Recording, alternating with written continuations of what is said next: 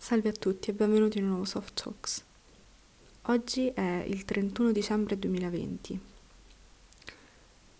e volevo scusarmi innanzitutto per l'assenza, ma purtroppo ho dovuto pensare molto allo studio in quest'ultimo periodo, e però dal 2021 mi sono promessa di organizzarmi al 100% anche nel, per riuscire nei, in quelli che sono i miei progetti al di fuori dell'università. Volevo fare un piccolo recap di questo 2020. Volevo parlare di me, cosa che non faccio dal primo podcast in realtà. Ma volevo anche parlare di te, ascoltatore, perché penso che se c'è stata una cosa che ci ha accomunati tutti è stata la pandemia. Ma non voglio semplificare il 2020 a la pandemia. Il 2020 è stato un anno come tutti gli altri. Il 2020 è iniziato con gennaio, da febbraio, marzo, aprile, maggio, giugno, luglio, agosto, settembre, ottobre, novembre dicembre, come ogni altro anno della nostra vita. Come ogni giorno ci sono state 24 ore, ogni settimana 7 giorni e ogni mese, a parte febbraio perché è stato un anno bisestile, ne ho avuti 30 o 31. Quindi, logicamente, non è cambiato nulla rispetto al 2019, non cambierà nulla rispetto al 2021. Guardiamo il 2020 come un altro anno. Ci ha fatto riscoprire molte cose. In comune, io e te, c'è il fatto che abbiamo riscoperto. Riscoperto alcune nostre passioni nella noia della quarantena. Abbiamo riscoperto noi stessi nei pensieri in un momento in cui eravamo soli. Abbiamo riscoperto affetti. Abbiamo riscoperto la quotidianità che prima davamo per scontata. Abbiamo riscoperto una routine in cui siamo noi però i protagonisti. Diciamo che è stato un anno di scoperta. Ora parlerò di me però.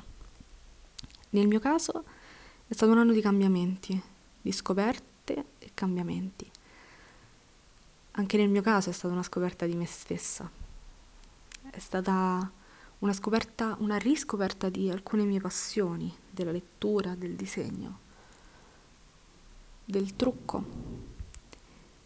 E però se ne è aggiunta una. E se state ascoltando questo podcast penso l'abbiate già capito. La mia voce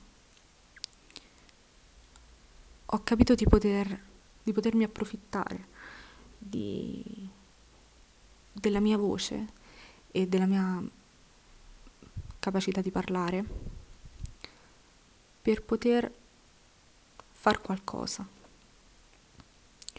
che sia per me, come nel caso di questo episodio ad esempio, o sperando anche che possa aiutare qualcun altro.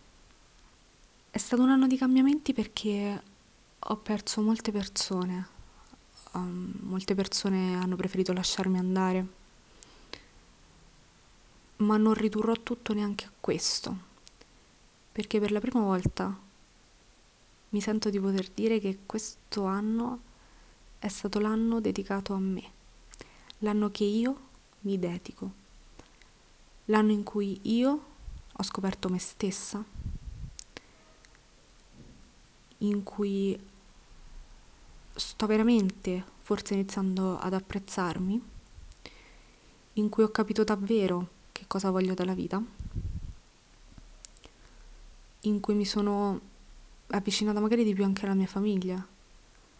Un anno in cui ho capito che l'arte è una grande parte di me, in cui sono riuscita a riconoscere i miei limiti e a superarli passando una delle mie paure. È stato l'anno in cui ho scoperto di voler fare qualcosa in questo mondo, di volermi attivare e mm, sto cercando di amplificare le voci di chi viene ascoltato meno di me. È stato un anno in cui, al contrario di come ho detto prima, che appunto ho perso alcune persone o meglio alcune persone hanno preferito lasciarmi andare persone molto importanti nella mia vita, ho riscoperto affetti che prima magari davo per scontati e che invece alla fine ho scoperto essere quelli veramente importanti. Amicizie che mi sono portata avanti per una vita, che sono davvero risultate quelle più vicine a me, quelle realmente presenti. Gli affetti di un gruppo di amici del quartiere.